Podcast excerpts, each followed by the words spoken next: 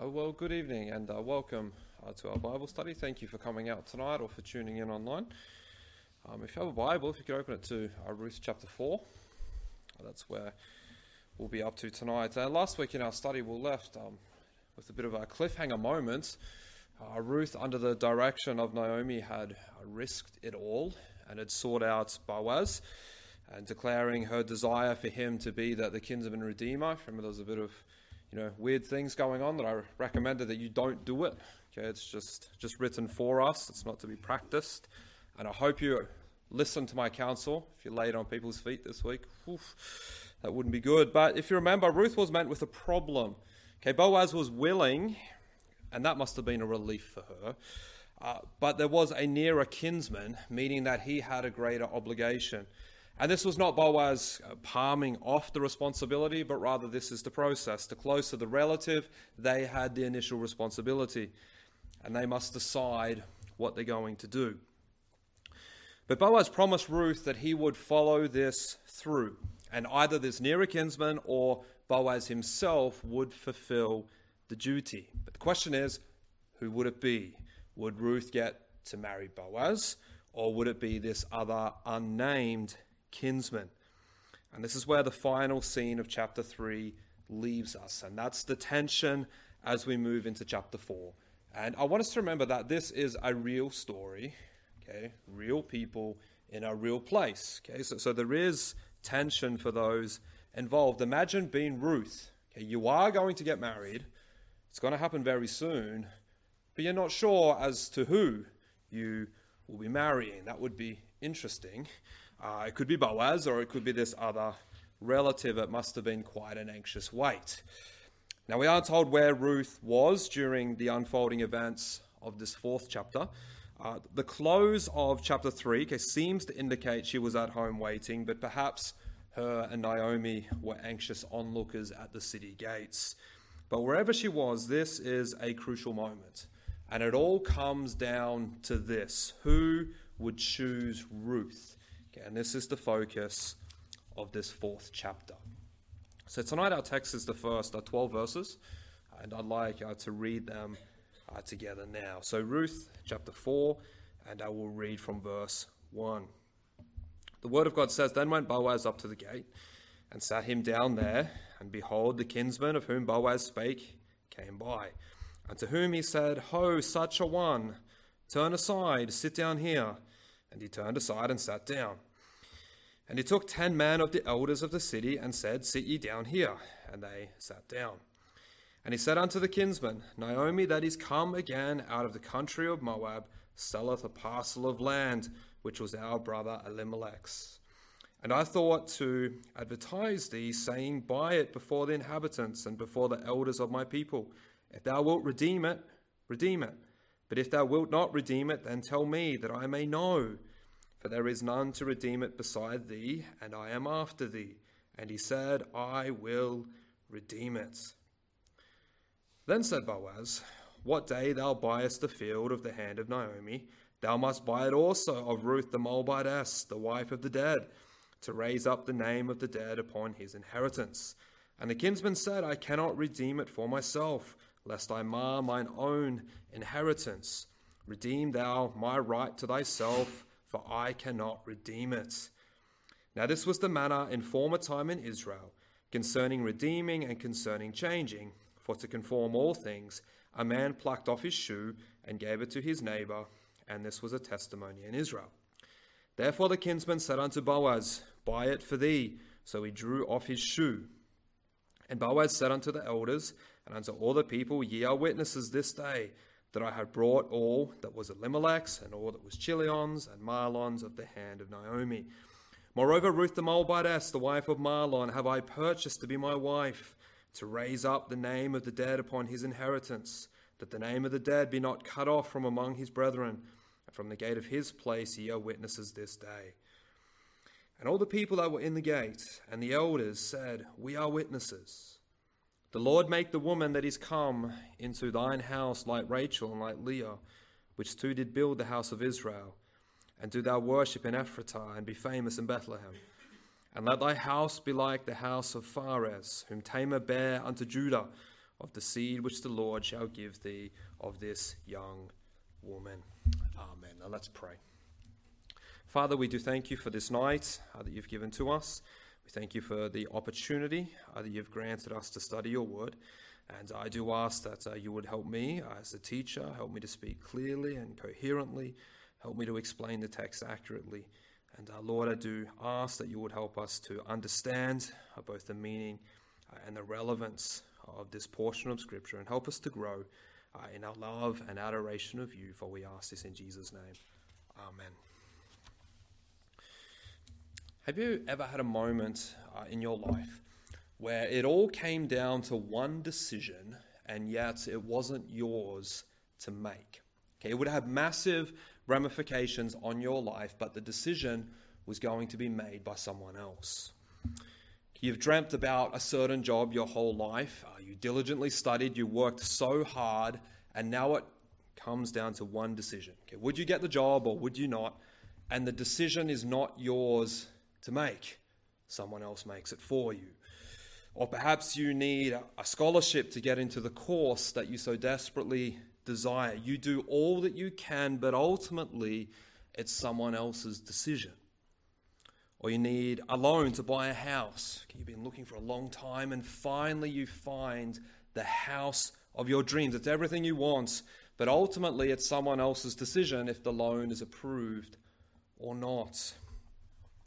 Okay, with Harry's condition, the treatment that he's receiving requires special approval, and Emma and I are powerless. Okay, his situation is decided by others. Okay, they could decide to stop funding his treatment.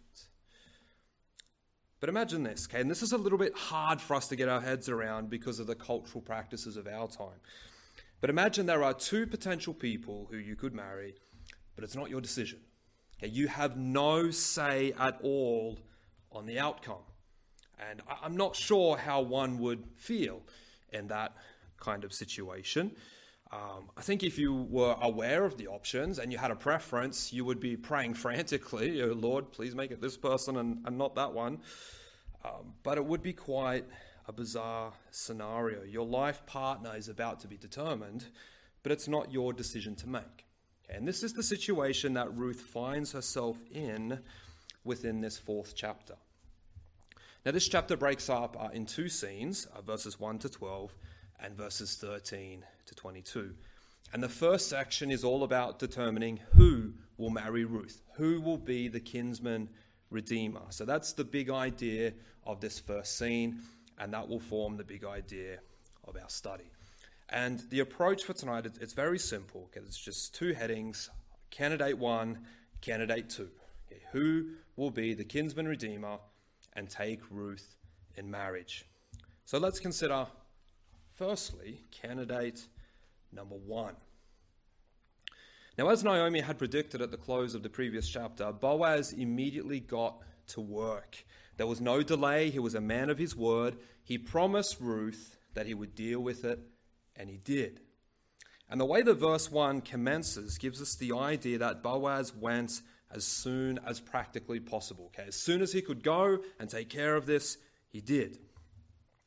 So we're told in verse 1 that Boaz went to the gates and he sat down. And again, this is something that doesn't make too much sense to our modern minds, but the gates in an ancient city or town, they were very important locations. Obviously, they stopped intruders getting in, so that was an important function.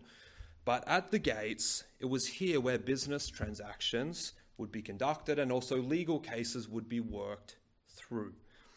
Now, this description was given by uh, one author, and I believe this is in your notes. the author says city gates in Palestine were complex structures with lookout towers at the outside and a series of rooms on either side of the gateway where defenders of the town would be stationed. Uh, but these gateways also served a secondary purpose as a gathering place for the citizens of the town, and this is where the official admi- administrative and judicial business of the community was conducted. And hence, Boaz arrives at the gates for at least uh, two reasons. Okay, number one, most people would pass through the gates as they headed off to the fields or the threshing floor or making their way to another city. So, this was a logical place for him to meet the other kinsmen and to facilitate a speedy settlement. But also, this is where legal transactions took place. And the phrase sat him down, it tells us that Boaz is ready for business. He wants to make this happen. So it would be like going down to the courthouse today. That's the idea of being at the gates. Now, as Boaz sat at the gates, he spotted the other kinsman. And, and the text introduces this with the word behold. And again, we're meant to see providence with this detail. Okay, so, so we need to be careful not to miss the Lord's hand. Okay, this guy, this other kinsman, happens to appear at the gates at this time when he was required. Okay, this is not coincidence.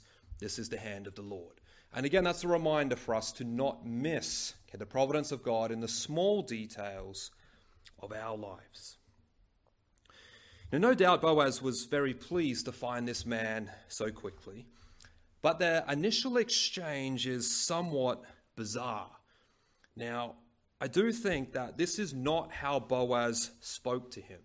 Boaz would have known his name, okay, they were relatives, but rather the author is making a subtle point, and uh, we'll see that shortly.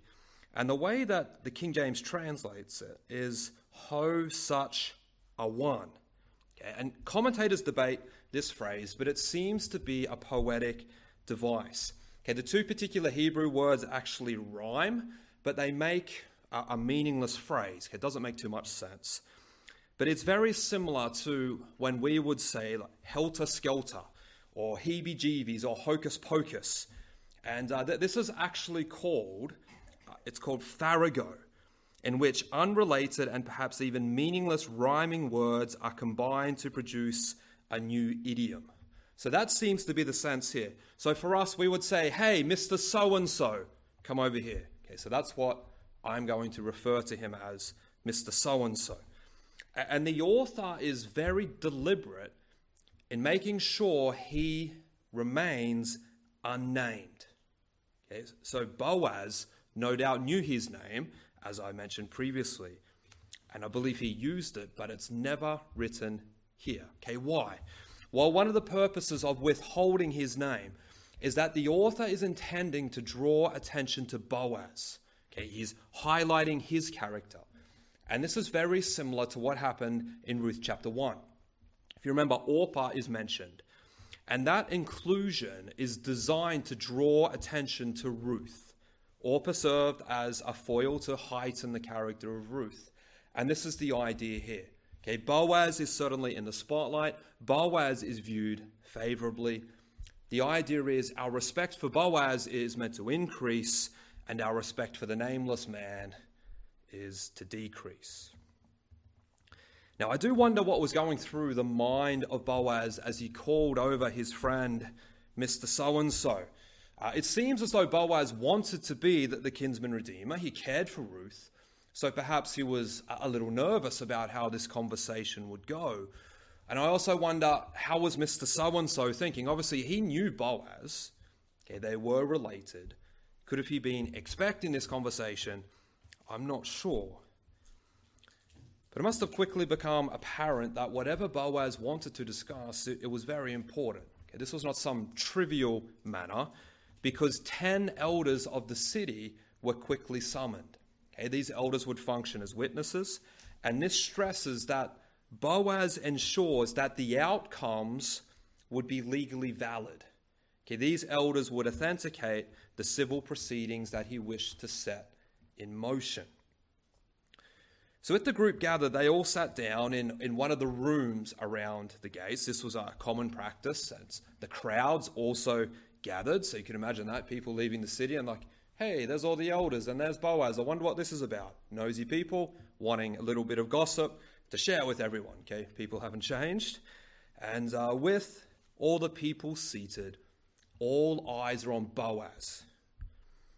And we expect Boaz to begin talking about Ruth. But it's interesting, he doesn't start there, but rather he commences with the property. And in verse 3, he mentions Naomi and how she had returned from Moab. It seems this would be reasonably well known in a smaller village.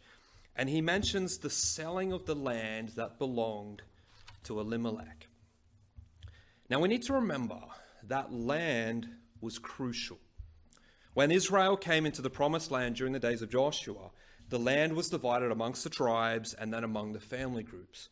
And God intended that the land stay within those tribes and within those family groups. So the land couldn't be permanently sold.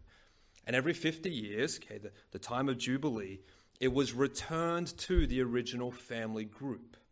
So when the text talks about selling land, it isn't exactly the same as what we think of when we sell land in Australia. Okay, if we were to sell something now, you don't get it back in 50 years' time. Now, there's some debate in amongst the commentators about exactly what's intended in the text. But what would happen okay, is that when someone would come across financial hardship, they would sell the rights to use their land. Okay, so they don't forfeit the title deeds of the land, so to speak, but they allow someone to use their land and to make profit from it. It works very similar to how agistment works today with rural properties. If I was to buy a farm and I wasn't able to use it, okay, someone could pay me, let's say, $1,000 a month, and they could put their cattle on my land and they could grow crops on my land and they would keep the profit. Okay, so, so that's what happened in Israel. And in the year of Jubilee, all land would be returned. But a family member could buy the rights of the land back. And it seems that this is what's happening here. And there are a couple of ways to understand this, but it seems likely that the rights to the land had been sold before they moved to the land of Moab. But now, since they were back, a near kinsman could purchase the rights to the land back. And this seems to be what Boaz presents to this man, Mr. So and so. And in verse 4, he challenges him You should fulfill the role of the kinsman redeemer. You should buy this land back. But if you don't want to do it, please let me know, because then I will do it. But you need to understand you are the nearer kinsman, so it's your obligation first. But if you pass on it, I will do it. Okay, that, that's the initial offer that Boaz presents. Now, no doubt Mr. So and so, you know, he's thinking through this, and his response is recorded at the end of verse 4. He says, I will redeem it. And at this stage, it's like, oh no, this is not meant to happen. Okay, what, what are you doing? Okay, you're not the hero of the story, Boaz is. Okay, he's happy to take the land. And, you know, this makes sense because he's doing some math in his mind and he's thinking, okay, there's the purchase price. There's a little bit of money to care for Naomi, but the profit margin is still quite high. Okay, that this is a smart business decision. And also, he's going to look great in society. Hey, I'm the kinsman redeemer. This will give him good publicity as well. So things are looking pretty good for this individual. And no doubt, you know, he starts planning in his mind, how am I going to pay for this? You know, credit card cash, who knows what they had. You know, he's ready to sign the contract. And, and we think, okay, what's, what, what's going to happen? You know, but just when we think things are not going to work out, uh, Boaz pipes up. It's like he says, um, just before we sign the contract, there's, there's one more thing. Uh, you need to understand it, it's not just land. You also need to take the lady. Okay, it's land and lady. Okay, Ruth the Moabitess, it's a package deal. And I would have loved to see the face of Mr. So and so at this point. His, his plan is falling to pieces. And what Boaz does is he stresses the importance of the family line. Okay, there was a requirement to raise up the seed for the dead. Okay, this speaking of Elimelech and Mahlon. So if one was to acquire the land of Elimelech, he should also rescue the line of Elimelech. Okay, it's vital for an Israelite to have an heir living on the family land. Okay, that, that was a massive thing for them. And the loss of land and heirs amounted to personal annihilation, and this was the greatest tragedy imaginable. Okay, in the ancient world, one of the most fearful curses was, May your seed perish and your name die out. Okay, this was a massive issue. And this was an unexpected plot twist for Mr. So and so. He, he wanted the land, uh, but not the lady. He wanted the corn, but not children. And it seems almost immediately he changes his mind. Okay, he turns and runs quicker than one who has just become a, come across a brown snake. Okay, he's, he's out of there. And verse 6 explains his reasoning. Okay, there, was too much to lose. The potential cost for him was far too high. He couldn't risk his own land. He, he didn't see that the sense in paying money for this land only to give it to a potential son of Ruth. Okay, if he had a son with Ruth, the land would then go to him.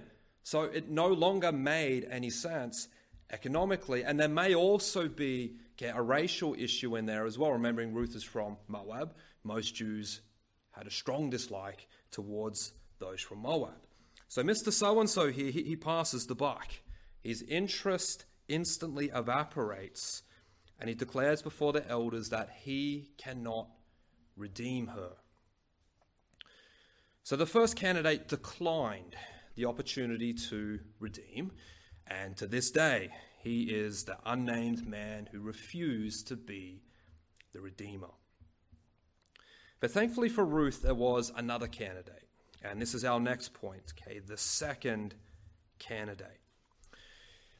The approach of Boaz has been variously described. Some see it as wise, uh, others view it as quite cunning, maybe even deceitful. Uh, I'm not sure why he approached it this way, but what becomes very clear is that he was willing to be the redeemer for both the land and the lady. Okay, he was willing to be the redeemer no matter the cost, even if it didn't make him money. And unlike the first candidate, he seems more concerned about the lady, not the land. He, he's more concerned about the seed, ensuring that okay, Elimelech's seed doesn't die out. So Boaz was willing to be the redeemer, and for this to be legally ratified, there was a process. And verse 7 gives us some helpful background information. It explains a custom of the time, and again, it's somewhat strange to our modern minds. Okay, notice verse 7. It says, Now this was the manner in former time in Israel concerning redeeming and concerning changing, for to conform all things. A man plucked off his shoe and gave it to his neighbor, and this was a testimony in Israel. So, so there was this custom of removing your shoe and handing it to your neighbor. And what this is, it's a very vivid illustration. You're passing the duty of kinsman redeemer to another. Now, I don't know if this was practiced in every kind of civil case. What was this in all business deals? I'm not sure. But we do see this practiced in Deuteronomy 25. And Deuteronomy 25 explains kinsman redeemer cases. And it is a little bit different okay, compared to our text uh, and yet it is instructive. Okay, I've got this in your outline for you. Deuteronomy 25. I will read from verses 5 to 10. And it says, If brethren dwell together, and one of them die and have no child, the wife of the dead shall not marry without unto a stranger. Her husband's brother shall go in unto her, and take her to him to wife, and perform the duty of an husband's brother unto her. And it shall be that the firstborn which she beareth shall succeed in the name of his brother which is dead, that his name be not put out of Israel. So there again we see the importance of the name. Uh, verse 7. And if the man like not to take his brother's wife, then let his brother's wife go to the gate unto the elders, and say, My husband's brother refuseth to raise up unto his brother a name in Israel. He'll not perform the duty of my husband's brother. Then the elders of the city shall call him and speak unto him. And if he stand to it and say, I like not to take her, then shall his brother's wife come unto him in the presence of the elders, and loose his shoe from off his foot, and spit in his face, and shall answer and say, So shall it be done unto that man that will not build up his brother's house. And his name shall be called in Israel the house of him that hath his shoe loosed. So, although this case uh, is different, uh, we do see some similarities. There's a mention of the gates, there's a mention of the elders, and there's also the practice of the shoe. So, this is a custom of the time, and it's mentioned in verse 7 to help us understand what's about to happen. So, this is actually a helpful inclusion by the author, so we don't you know, come to this thing they're exchanging shoes and we think, what in the world is that about? Okay, verse 7 helps us to understand that. Okay, so very simply, this exchange of the shoe, it's just like signing a contract today. Uh, and with that custom in mind, okay, let's get back to the narrative. It seems likely that Boaz was quite pleased that the other kinsmen had declined. And we see in verse 8 that the invitation is extended to Boaz. Okay, he can buy the land and he can take responsibility for the lady.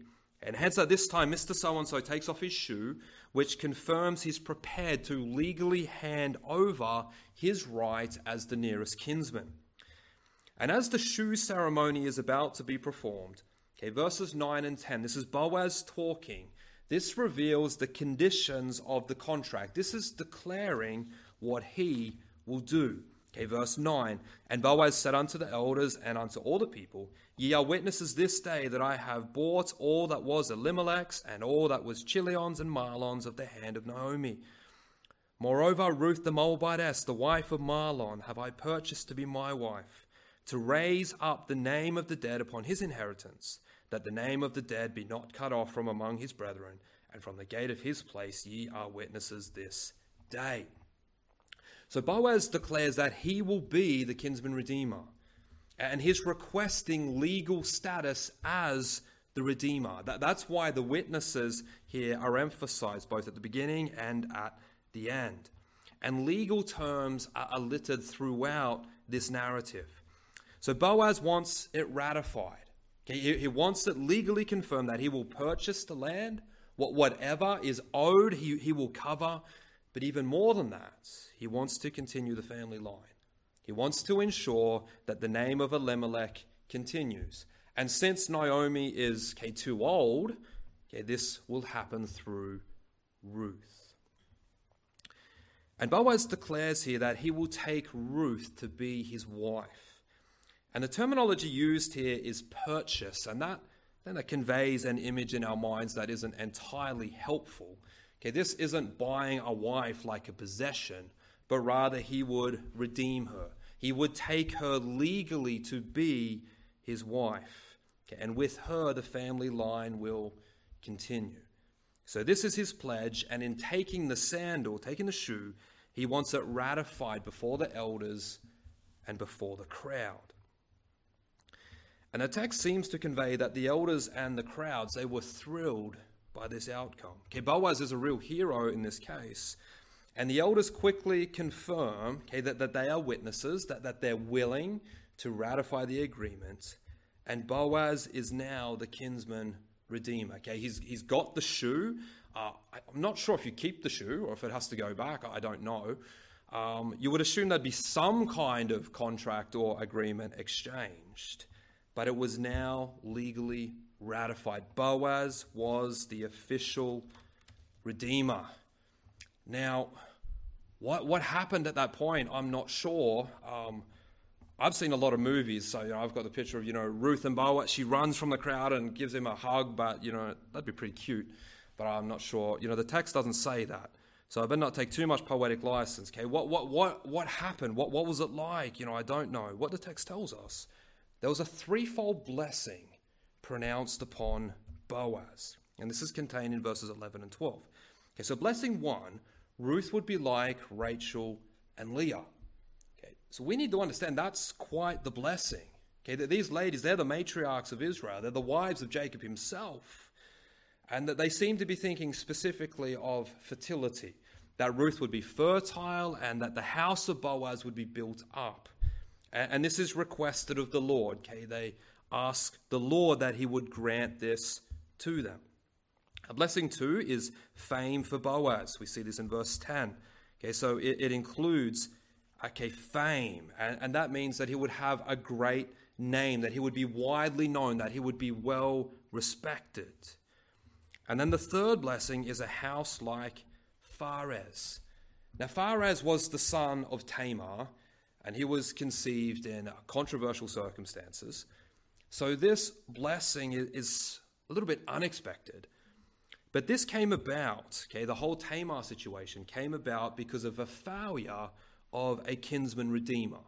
Okay, Tamar had to resort to deception because a kinsman redeemer didn't do what he should have. And it's this connection, okay, that's one of the reasons why it's made here. But this is not a comparison between the characters of Tamar and Ruth. okay, but rather the kinsman redeemer link. And also Boaz come from the line of Pharez. Okay, that was his family. So this is quite the blessing pronounced upon Boaz. And, and this is a really joyful scene. Okay, the elders, the, the crowds, they're happy. People are delighted. People are thrilled. And it's a real drastic change compared to the start of the narrative. Okay, there's, there's a real mood shift. And, and this particular scene will only be surpassed by the final scene because in the final scene there is a wedding and there's a baby. Okay, it's a wonderful way to end the story, and we'll get to the end of the story next week. For tonight, I want to leave you with two thoughts. Okay, a thought from each of the candidates. Okay, a lesson from candidate number one. Okay, the author intends us to view Mr. So and so negatively. Okay, the fact that he remains anonymous, this is judgment for his refusal to redeem Ruth. And from him, there's a valuable lesson for us to learn. He was willing to do something when he was set to gain from it. But if there was no personal gain, there was no way he was going to do it. And for us as Christians, this is something for us to think about. That this can apply in just about every area of life. But I want to think about the Christian life, and I want to think about our life in the church. I wonder how often we do things okay, when there's something for us to gain out of it. Okay, we only do something because it's going to build our image. Okay, or, or, we're only going to do something because we want to be perceived by people in a certain way. Okay, if I do this, people are going to think highly of me. Or we're trying to impress someone. Okay, we, we can do things for all kinds of selfish motives and ends. Okay, this is something we're all prone to do as fallen humanity. You know, we are not to do things in the church and do things for others merely because there's something for us to gain from it. Yeah, or, or we, we only do it because, hey, I don't want to be painted in a negative light. You know, or we only do it because we're trying to impress uh, a boy or girl, or we're trying to impress or, or influence the pastor or whatever it may be we can be motivated by all kinds of selfish rationale. And we need to understand that this is very anti Jesus. Okay, Jesus is not like that. Uh, he did everything when he was on earth. Okay, why? For the benefit of others. Okay, he did it because he loved the Father and he loves mankind, and that needs to be our motivation. Okay, the Christian life is about serving for the benefit of others, motivated by a love for God and a desire to glorify Him. Okay, so we need to guard against only doing things for selfish reasons like the first candidate. And a lesson from candidate number two. Boaz is the kinsman redeemer. He was willing to fulfill the role, even though it cost him personally. He took the initiative to make this happen, and he was willing to take Ruth as his wife. And this reminds us of Jesus Christ. Okay, whether Boaz is a type or not, that, that's debated. And, you know, I think we have to be a little bit cautious if we don't have a clear New Testament precedent. And yet, there's certainly at least an illustration of Christ, as I've endeavored to bring out in this study, because Jesus is our kinsman redeemer. And thankfully, Jesus was not motivated by selfish gain like the first character but rather he was willing to take on the role of the kinsman redeemer despite the great personal cost. He, he willingly took on the role just like Boaz. He took the initiative. Okay, it was him that took the initiative to save us, not the other way around. And okay, he takes us, the church, as his bride. Okay, so there's all of these connections. Jesus is the one that's greater than Boaz. And that's astonishing to ponder that Jesus would take the initiative to redeem us. Think about what we're like as natural men dead in trespasses and sin, okay, rebels against God, sinners by nature, sinners by choice. And yet Jesus would come for us. And he would pay such a great price to purchase us, that being his own life, and that he has taken us as his bride. Okay, the church is the bride of Christ. That is astonishing grace. You know, we're completely and utterly unworthy. And in light of that, how, how can we do anything else but stand in awe of our Redeemer? How can we not love him? How can we not worship him? How can we not live for him? For Jesus is our kinsman redeemer. Okay, Boaz is great, but he's nothing compared to Jesus. Amen. Let's pray. Father, I do thank you for your word, and I thank you for this uh, wonderful story uh, that we find uh, in the Old Testament. And I thank you for uh, the lessons that it has to teach us, but we do thank you even more for what it points us to. And uh, that's our, our, Lord and Savior Jesus Christ. And uh, we, we, do thank you so much um, for him, for our salvation. And Lord, I do pray that these simple truths would really grab hold of our hearts and, and increase um, our love for our Lord. Please be with us as we go our separate ways. We pray in Jesus' name.